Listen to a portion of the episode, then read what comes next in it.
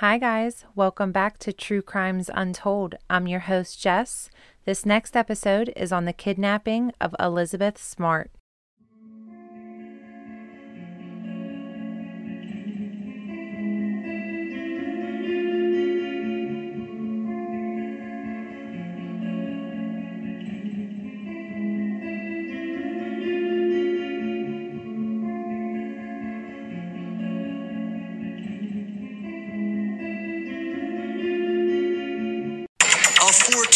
Girl abducted from her bed in the middle of the night. The only witness, her terrified nine-year-old sister.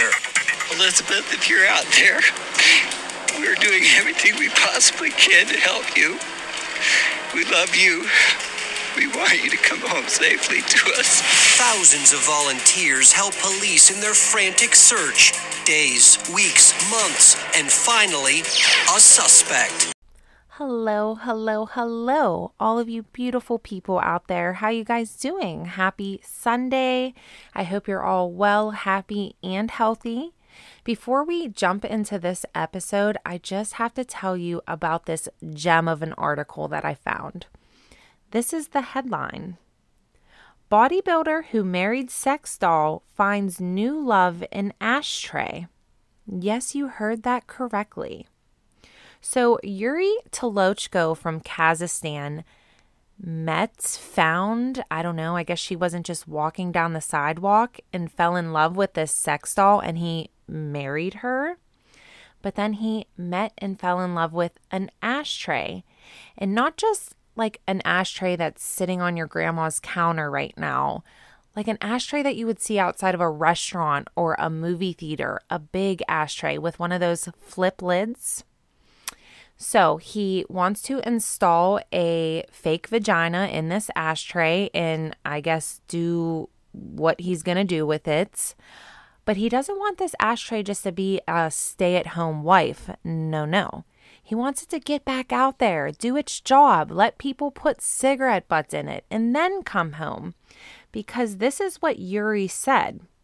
At first, I just arranged a photo shoot with it, but then it began to attract me. He just loved the touch of the metal on his skin and its brutal scent. Um, it's a little disturbing, yes. I just knew that you would appreciate this as much as I did, so I had to tell you. Now, after this episode, Google Yuri Tolochko from Kazakhstan and laugh at the picture that pops up just like I did because it's fucking hilarious. So, I mean, do whatever you want to do. Listen, I, I guess it does sound like I'm judging you, but I'm really not. You want a fucking ashtray? I mean, g- go ahead. That's all I can say. Go ahead. All right. Let's get into the actual story for today. Um, I'm going to give a listener's discretion. This episode does contain rape, kidnapping, and it does involve children. So I understand if you don't want to hear things like that. I would just go ahead and skip past this one. When I say her name, you're going to immediately know who I'm talking about. When this happened, it kind of felt like it hit home for the whole country. Like this could have been anybody's sister or cousin or family member. Uh, so this story is on the kidnapping of Elizabeth Smart.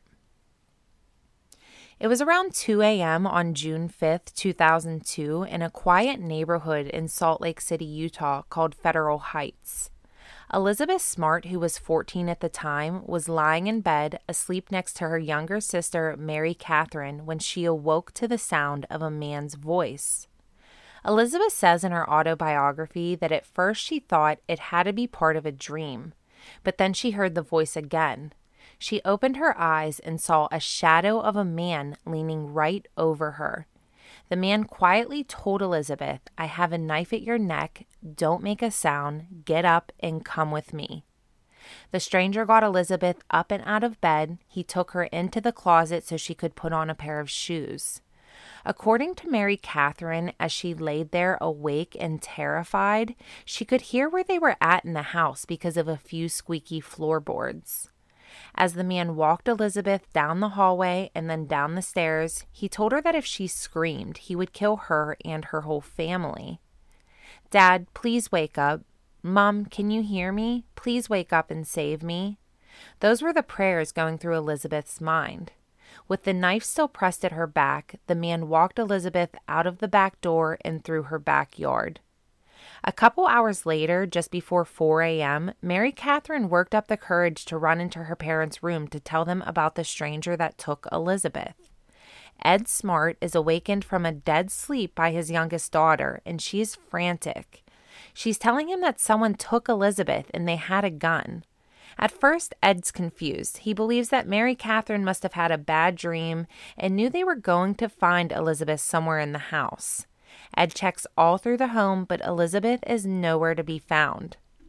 At the same time, Lois Smart, Elizabeth's mother, notices something in the kitchen that makes her skin crawl. The kitchen window screen had been cut open and the side door that is right off the kitchen is unlocked. Ed knows that he locked that door before he went to bed that night. The family immediately calls nine one one, then family and friends. They are calling anyone who they believe might be able to help find Elizabeth. Police arrive about ten minutes after they get the call, and when they get there, the Smarts' home is already filling up with people who are ready to help find Elizabeth. But there's one problem. The house is considered a crime scene, and with this many people inside, everyone could be disrupting evidence. In the book, In Plain Sight, which was written by Ed's brother, Tom Smart, he says the police don't start restricting access to the house until almost seven a.m. By that time, three hours had passed, and many people were already in and out of the home. Whether the crime scene is contaminated or not, police are able to piece together what they believe happened that night, and a lot of their theories are from the help of Mary Catherine.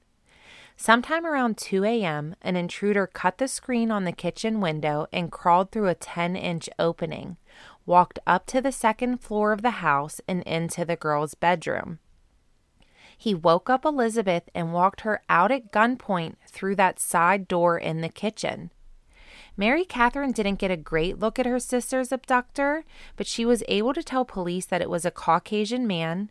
He was around five foot eight, and she said that he was wearing light-colored clothes and a strange-looking hat, one that Mary Catherine could not describe. She also told police that this man's voice sounded familiar to her. She couldn't place it exactly, but she knew it was a voice that she had heard before. Police jumped on this right away. They already believed that the person was someone who knew the Smarts, someone who knew their home well enough to get in and move around easily without making much noise, and someone who knew how to get out of the house without tripping the alarm system. The Smarts did tell police that they didn't set the alarm every night because it would go off often accidentally. But even if the alarm wasn't set that night, they still had alarm triggers on all the doors and they would beep when the doors would open. But the alarm wasn't working on that side door on that night. A magnet had slipped, which silenced the alarm. Police aren't sure if it's just a coincidence or if it was done intentionally. Now, what was just a coincidence was the unlocked kitchen window. The Smarts always locked all the doors and windows in the house, but they left that one window open because Lois accidentally burnt potatoes that she was cooking for dinner that night and tried to air out the smell. There were several exits out of the house, though, so police are wondering if the intruder used that side door, knowing that the alarm wouldn't be triggered. Police must, of course, look at all the possible options. Could the family be involved? Maybe they organized the kidnapping to get money somehow. Did Elizabeth run away? Did the family have any enemies? But Ed and Lois tell police no, they weren't having any money problems. They also told them that Elizabeth had no reason to run away. Everything was fine at home and at school with her friends. And they didn't know of a single person who would want to hurt them or Elizabeth. Police also believe that whoever took Elizabeth took her on foot and likely walked into the mountains right behind their house. So that's where the search would start, on the trails and forested mountains near the home. Not only was there a ground search being done by police and canine units, thousands and thousands of volunteers also offered to help look for Elizabeth. At this point in the investigation, everyone was a suspect. And what would be reported in the media at the time is that the window screen had been cut from the inside of the house, not the outside. But it wasn't true, at least not entirely true. Police say that yes, one section of the screen could have only been cut from the inside of the house, but the person doing the cutting didn't need to be in the house completely. They just needed to be able to stick their hand inside with the knife. Police are still not ready to rule out the family. They are questioning everyone who is close to Elizabeth and one by one ruling them out as suspects. Since they have such a large suspect pool, investigators work with the F B I to create a profile of their suspect to narrow their search. The F B I believes that this was a sex offense. The crime was premeditated, and the abductor would have taken Elizabeth to a predetermined place. They believe that their suspect would be keeping track of the case through the media and that he probably had previous sexual issues and may have been arrested before for sexual offenses. The profile that the F B I came up with does not match anyone in the Smart family or even anyone in their immediate circle of family or friends. So investigators decide it's time to look in another direction. The Smart house was relatively new, and there was a lot of work happening there to finish the house. During that time, at least sixty tradespeople, contractors, and handymen had been in and out of the house working on different projects. Some of these people may have only been working in the home for a few days or weeks, while others were there for months and even a year, which was more than enough time to get acquainted with the outside and inside of the house, and more importantly, long enough to get to know the family, including the kids. It doesn't take investigators long to narrow their list from sixty potential suspects down to just one name. That name was Richard Ricci. Richard worked at the Smart house for eight months in the first half of two thousand one, up until almost exactly a year before Elizabeth disappeared. His name came up several times by several different people. Ed told police that he remembers him well, that he was a good worker and came recommended by a friend. Ed also made comments in an interview that Richard was incredibly friendly to the kids. But now the Smart family is finding out that when Richard was working at their house, he was out of prison on parole. Richard was in prison for att- attempted homicide and felony robbery. In nineteen eighty-three, Richard returned fire on a police officer while he was attempting to rob a pharmacy. And that was just one of his convictions. Richard had a very long rap sheet. He spent decades in and out of prison. He served twenty-three and a half years, plus the time he spent out on parole, which he would break every single time. Ed and Lois never knew Richard to be anything other than a nice and easygoing handyman. That was until they noticed a few things had gone missing from their house, including a sixteen hundred dollars bracelet that belonged to Lois. Ed said he asked Richard about the bracelet, but he denied having anything to do with it. But Ed could not trust him anymore, so that was the end of their working relationship. In a two thousand three documentary called The Kidnapping of Elizabeth Smart, reports say that the Smarts weren't the only family who had things go missing while Richard was working in their homes. The police believe he was casing the houses while he was at work during the day, and then he would break back in at night to steal the items he saw. The theory police were working with was that maybe Richard wasn't there initially to kidnap Elizabeth, but to break in and rob the Smarts, but Elizabeth caught him, and she would have recognized him because he had been working at their house for months. Richard was warned already by the parole board that one more violation would send him back to prison for life. Instead of risking going back to prison, police think Richard kidnapped Elizabeth to keep her from talking. On June fourteenth, nine days after Elizabeth was kidnapped, police arrest Richard, but not for kidnapping, for parole violation. They wanted to get him on anything so they could get him behind bars while they continued to look for physical evidence to connect him to Elizabeth's disappearance. They did have circumstantial evidence against him. He put over a thousand miles on his Jeep between May twenty-eighth and June eighth that he could not or would not account for. When police searched Richard's property, they found Lois's stolen bracelet and a strange beige golf hat that kind of matched the description that Mary Catherine said the kidnapper was wearing that night. While Richard was in custody, being questioned for hours and hours by the police, he continued to, den- to deny having anything to do with Elizabeth's disappearance. He even had an alibi. Richard says he was at home with his wife all night, and she backs up his story saying they were in bed together during the time Elizabeth was abducted. He even agrees to t- give D N A samples and take a polygraph, anything to clear his name. Police did collect some physical evidence from the Smarts' home.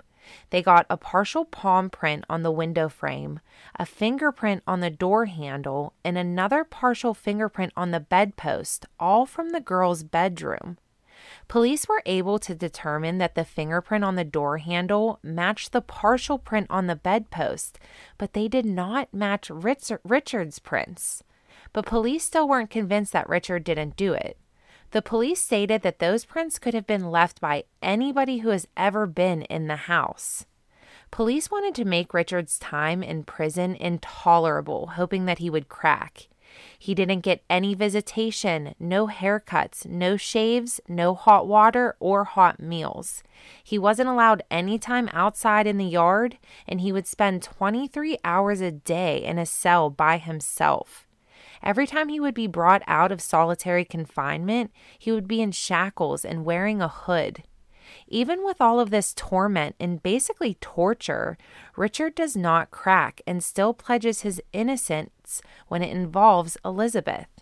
But police don't necessarily need a confession because while Richard was in prison, there was a grand jury convening in Salt Lake City to look at Richard's potential involvement in Elizabeth's disappearance. The Smart family isn't really agreeing with police, though, when it comes to Richard being their guy, especially Mary Catherine. Since she was the only one to see her sister's abductor, Mary Catherine was telling the police that Richard wasn't him. It wasn't his face or his voice. But police are wondering if maybe Mary Catherine was unsure because of how terrified she was that night. But again, whether she confirms Richard to be the guy or not, police still believe he is. On the morning of July twenty-fourth, about two months into their investigation, Salt Lake City police get a call from a local sheriff's office. There had been another attempted kidnapping, and it was eerily like what happened to Elizabeth. There was a cut screen. It was another little girl, and this girl was Elizabeth's cousin. Early that morning, around three a.m., Elizabeth's nineteen-year-old cousin, Jessica, woke up to the sound of a picture falling off the dresser right under her bedroom window. When she looked, she saw someone trying to cut through the window screen, and she screamed. Her dad came running to her, and the person that was trying to get in ran away. Now, the family doesn't believe that Jessica was the intruder's target because she had just started sleeping in that room.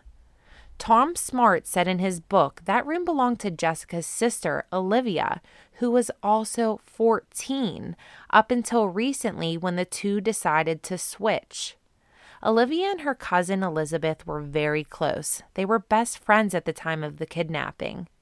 The family believes that the real kidnapper was still out there and was targeting other members of their family. But the police didn't believe that to be true, that it was more than likely just a copycat crime. Then, on August twenty-seventh, investigators got bad news. Earlier that day, after a court appearance, their suspect collapsed in his jail cell and was rushed, rushed to the hospital to have surgery to relieve pressure and bleeding in his brain. After three days, doctors told Richard's wife and stepson and the police who were at the hospital that he wasn't going to wake up. Richard died in the hospital on August thirtieth. Police are wondering if they will ever know what happened to Elizabeth, since their only suspect, their whole case died with Richard. But for the Smarts and a few of the investigators who never fully believed it to be Richard, this was a chance to shift the focus of the investigation onto other potential suspects. Tips that came in early in the investigation about other potential suspects didn't lead police anywhere. They would track these people down and then rule them out. Despite a two hundred fifty thousand dollars reward le- leading to Elizabeth's safe return, no one was coming forward. As summer turns to fall, the family must face the fact that they may never see or know what happened to Elizabeth ever again. Four months after Elizabeth disappeared, on October twelfth, Mary Catherine walked into her parents' bed- bedroom one evening and told them, "I know who took Elizabeth." She tells her parents that it was Emmanuel. And at first, Ed and Lois are wondering who Emmanuel is. Then they started to remember a man who they ran into on the street one day. He told Lois that he had lost his job and that he was looking for work. So Lois offered him a job, told him to call Ed, and then gave him a few dollars. Emmanuel did call Ed about coming to work at their house, and he did come to work there. Emmanuel had only worked there for a few hours on one day a year before Elizabeth was taken. He did some yard work, and he was supposed to come back the next day, but he never showed up. So the family never thought about it again until Mary Catherine brought him up. She was sitting reading a book, and suddenly the voice matched a face in her head, and she remembered Emmanuel, the homeless preacher they met on the street. Ed and Lois went to the police with the with this information, but they didn't think Emmanuel was a strong suspect. He was homeless, so where would he be keeping Elizabeth? It had been so long ago and for such a short time that he was even at the Smart home, and police are wondering what his motive would even be. There was no ransom, so it wasn't over money. Police assigned an officer to try and track him down, but they don't even believe that Emmanuel is probably his real name or if, or if he even has a recent address. And police don't want to put out a sketch of Emmanuel. They're worried that if he sees it and knows they are looking for him, it will drive him further underground. Tom Smart says in his book that most of the investigators on the case felt that they already had their man, Richard, and releasing information on Emmanuel could jeopardize the case they were still working on with Richard, even though he had passed away. So, the Smarts wait month after month. Elizabeth's fifteenth birthday passes and still no movement on the case. On February third, two thousand three, eight months after Elizabeth was kidnapped from her home, the Smarts de- decide to release the sketch of Emmanuel themselves. They tell reporters what Emmanuel looked like and what he wore, how he talked about the Bible while he worked, and he was a street preacher, and he told them that he traveled around a lot. The local Salt Lake City news covered the story, but the news didn't make it out of Utah. But two weeks later, Elizabeth's case was ran on America's Most Wanted, and it included Emmanuel's sketch. The sketch went out across the country. Immediately, a woman named Lisa called in on the hotline, and she told them that the man in the picture had to be her brother, Brian David Mitchell. When police search for Brian David Mitchell, they find that he had been arrested two different times since Elizabeth had been missing. One time for shoplifting in Salt Lake, and the other for breaking into a church in California. In the police file is a picture of Brian David Mitchell, and it looks nothing like the sketch that was put out on America's Most Wanted. In his mugshot, he has a thick beard with long hair, long baggy clothes, and he's wearing a strange-looking hat, just like the one Mary Catherine saw that night. Police learned that everyone in Salt Lake City knew this guy. He was always downtown preaching for money. And the last few times he was seen, he had two women with him. Both women had coverings over their faces and bodies, and they never spoke. He would introduce one as his wife and the other as his daughter. At this point, though, no one had seen Brian and the two women for months. Police got another call after the America's Most Wanted episode aired. It was from a woman named Debbie. Debbie was Brian Mitchell's second wife. She hadn't seen him in almost eighteen years, but she described him as a as a guy who terrorized her during their marriage and sexually abused her children as well. Based on Brian's history, he is much closer to the F B I profile than Richard ever was. Debbie tells the police one more thing about Brian. She tells them that he is a molester, but he is not a murderer, and if he did take Elizabeth, she is more than likely still alive. On March twelfth, two thousand three, two calls come into nine one one at the same time. Both callers tell police that they see Emmanuel and Elizabeth is with him. Emmanuel and the two women are just walking down the side of the road, but this time they are in jeans and shirts, not robes. It only takes two minutes for an officer to arrive, and there were more coming right behind her. She asks this man, "What's your name?" He tells her his name is Peter Marshall and introduces his wife as Juliette and their daughter Augustine. The officer asked the man for I D, but he didn't have one. He tells her he doesn't need any worldly possessions, that they are messengers of God. The officer then asks the girl what her name is, and she tells her that, that she is his daughter and her name is Augustine Marshall. But they aren't going anywhere until he can prove that he is Peter Marshall. The officers were able to separate the girl from the other two people, and they asked her again, "Who are you?" She told them she knew they thought she was the girl that went missing, but she said she wasn't.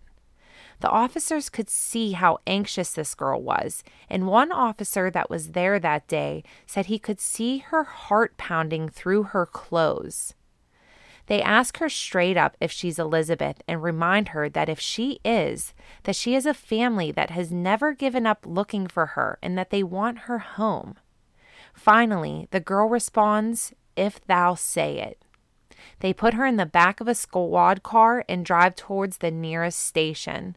A call is made to Ed telling him to get there right away, even though he isn't told why. When Ed and Lois get to the station, they are finally reunited with their daughter and find out what really happened to her. The story Elizabeth tells police is truly terrifying. She tells them that it was a normal night until she was awoken to a man in her bedroom. She said she could feel the sharp knife across her neck and the hand trying to pull her out of bed. He took her out of her house and through the backyard and into an abandoned lot. As headlights drove by, he pushed her down behind some bushes. As the car passed, Elizabeth said she remembered seeing the word police written across the car. For a moment, she thought she was saved, but that quickly changed as the officer kept driving, not even seeing Brian and Elizabeth. He had her up and running, and as soon as they rounded the corner, he forced her towards the trails and mountains behind her home. Elizabeth said in her autobiography that she didn't realize how far they had gone because she had so much adrenaline and fear that time seemed to stop, but the sky was getting lighter and the sun was starting to come up as they got to the top of the mountain.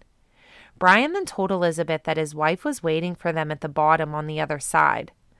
Elizabeth said for a second she was relieved.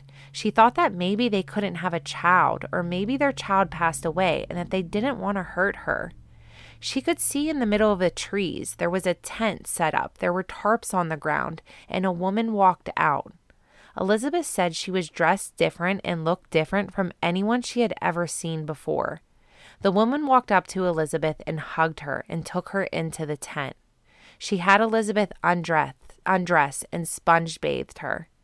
The woman's name was Wanda Barzee.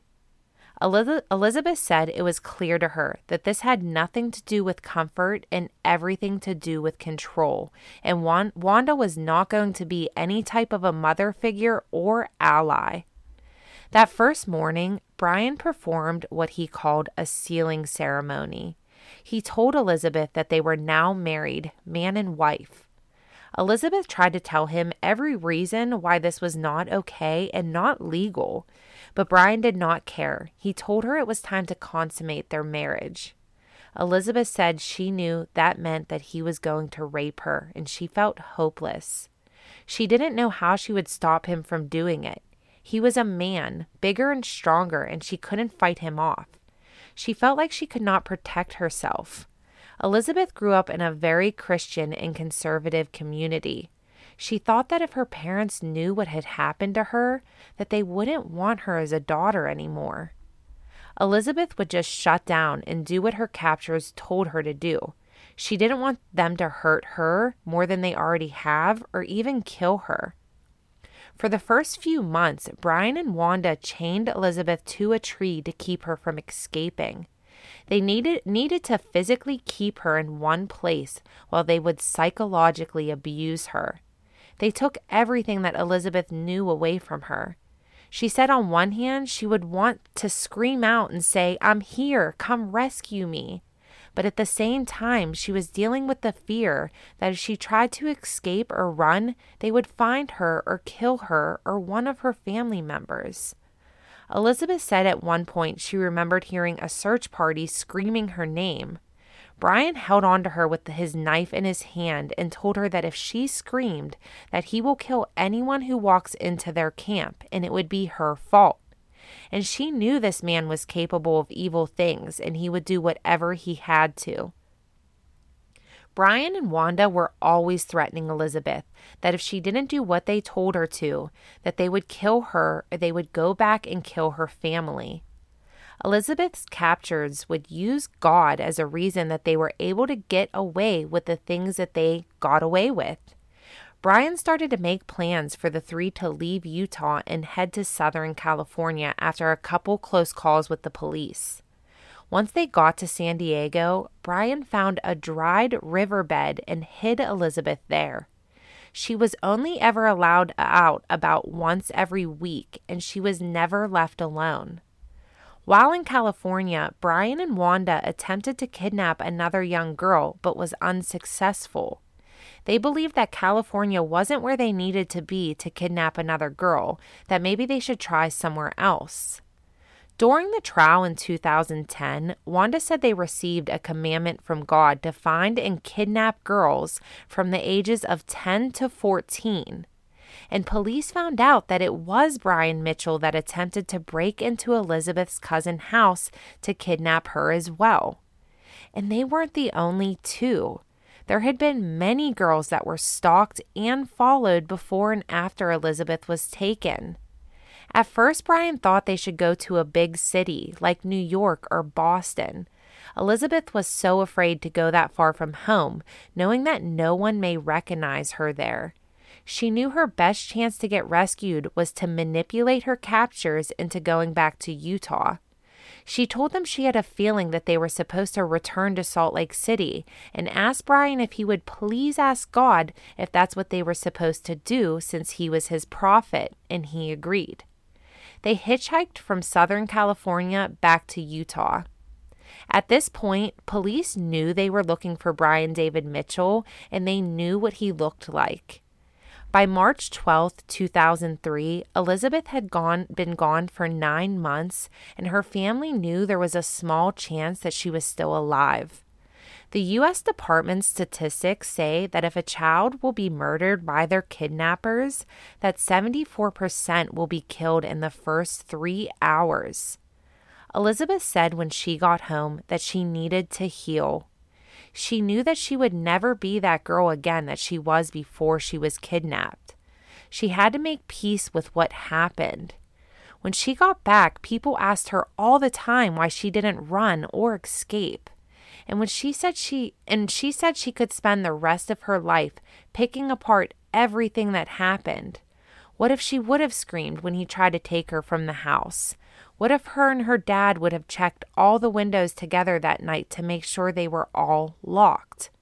Elizabeth said she could spend the rest of her life wondering these things, that it would probably be pretty easy to live that way, but she wants to move on with her life. It took seven years for Elizabeth's case to go to trial. When it did, it was her testimony of what she had been through for nine months as a prisoner that sealed the fate of Brian Mitchell and Wanda Barzee. In two thousand nine, Wanda pled guilty to kidnapping and unlawful kidnapping of a minor, and she was sentenced to fifteen years in prison, minus the time she had already served.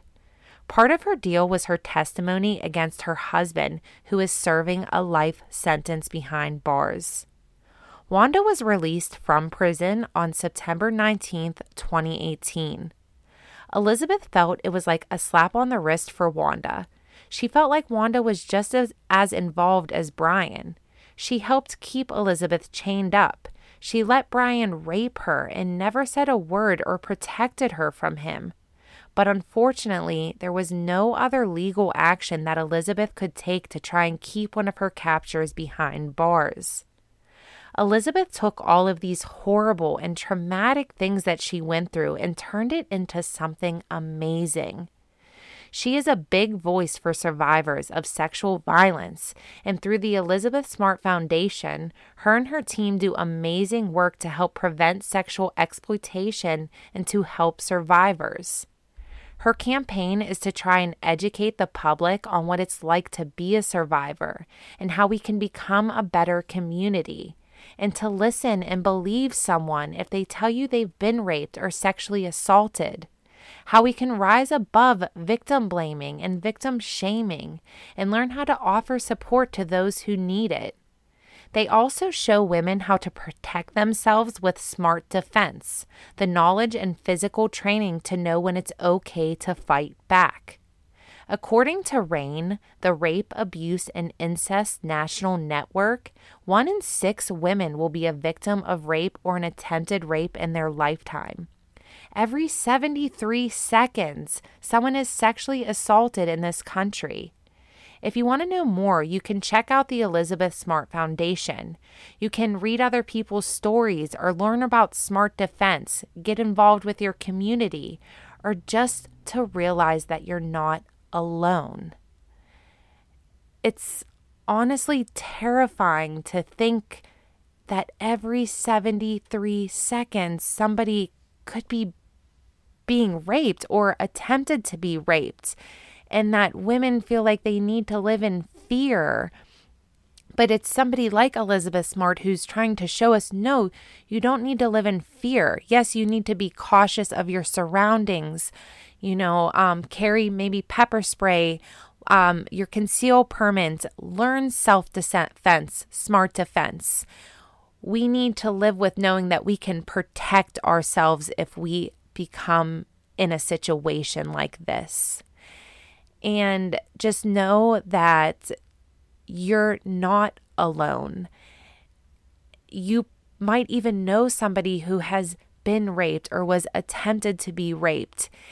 Or maybe you don't because they've never told you, but more than likely we all do. Or maybe it's you yourself.